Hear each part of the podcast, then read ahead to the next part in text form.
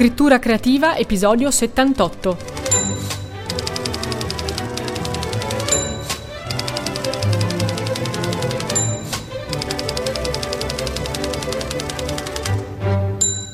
Abbiamo parlato già altre volte di descrizioni, ma voglio tornare ancora su questo punto, perché davvero credo che le descrizioni siano una delle parti più trascurate, purtroppo, nella scrittura di un testo narrativo. Gli scrittori non ci pensano, si preoccupano della trama, magari si preoccupano dei personaggi, fanno tanta fatica per scrivere dei validi dialoghi e alle descrizioni non pensano affatto. E invece le descrizioni sono importanti perché permettono al lettore di crearsi la propria immagine mentale di quello che sta accadendo di fronte ai suoi occhi. Allora, abbiamo già detto che per fare delle descrizioni fatte bene, innanzitutto tu per primo come autore devi avere le idee chiare. Bene, allora io oggi voglio dirti questo: per fare un lavoro completo sulle descrizioni, per riuscire veramente a dare al lettore i dettagli che gli servono, fai come fai per i personaggi, crea delle schede scritte di lavoro. Quindi non basta che tu ti immagini l'ambiente in cui avverrà una scena, scrivi. Prendi il solito file oppure il solito foglio con penna, a seconda dei tuoi gusti, e fai la scheda di lavoro del tuo ambiente. Questo lavoro lo devi fare non per tutti gli ambienti in cui si svolgeranno le varie scene del tuo romanzo, ma sicuramente se ci sono degli ambienti ricorrenti, se per esempio gran parte delle scene di un romanzo si svolge in una casa, bene, quella casa tu la devi proprio avere in testa in modo preciso e quindi anche creare una scheda precisa su questa casa. Oppure se c'è un ambiente esterno che ricorre più volte di quell'ambiente, è bene che tu ti faccia una scheda.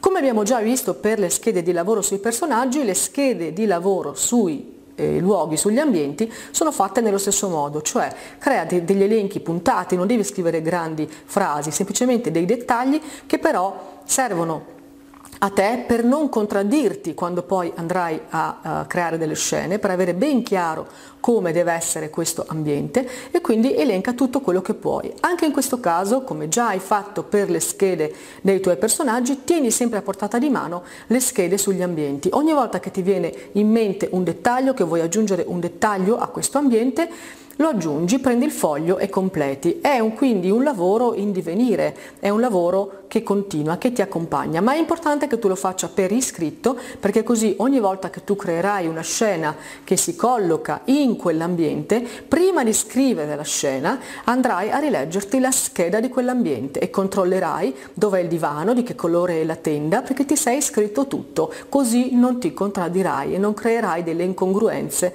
dentro la scena. Ma per fare bene questo lavoro delle schede sugli ambienti, per poterle arricchire di dettagli, prima di tutto tu devi saper osservare. E qui torniamo al discorso che abbiamo già fatto in un'altra occasione, del collegamento strettissimo, inscindibile direi, che c'è tra la capacità di descrivere in un testo narrativo e la capacità di osservare nella tua vita reale. Devi quindi risvegliare la tua capacità di osservazione, l'abbiamo già detto, e allora oggi vorrei darti due consigli proprio per questo. Come stimolare la tua capacità di osservazione, come tenerla sempre allerta, sempre attiva.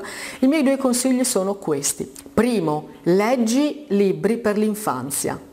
Ti dico sempre di leggere molto, non smetterò mai di dirtelo, ma in questo caso ti dico: leggi libri per l'infanzia, soprattutto per la prima infanzia, soprattutto libri scritti per bambini in età prescolare, cioè bambini che non sanno leggere, e quindi libri che sono stati pensati per essere letti ad alta voce e quindi storie che il bambino fondamentalmente ascolterà, perché questi libri, proprio perché pensati per una trasmissione orale, sono molto ricchi di dettagli, spiegano esattamente come sono gli oggetti, usano le posizioni, i colori, perché il bambino mentre ascolta deve potersi fare la sua immagine mentale. Poi i bambini sono bravissimi perché con la fantasia arricchiscono quello che noi stiamo leggendo per loro e aggiungono tutti i loro dettagli di fantasia. Ma i libri per l'infanzia sanno ovviamente che il pubblico a cui si rivolgono è un pubblico ricco di fantasia e la stimolano. Ora noi non abbiamo più, purtroppo, la fantasia ricca, vivida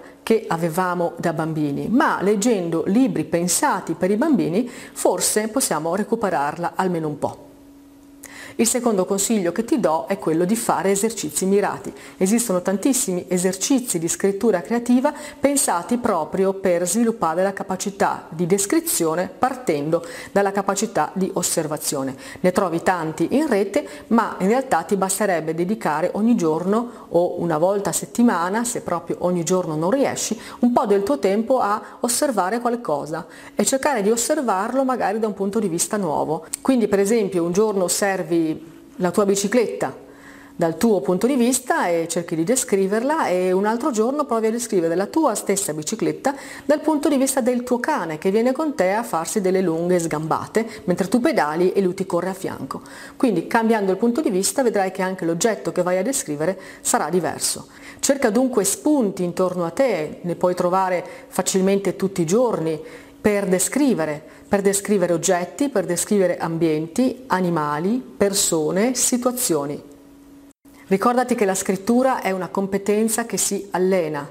Tu puoi avere un talento, tu puoi avere buone idee, ma per poter scrivere un buon libro non basta il talento, non bastano le idee.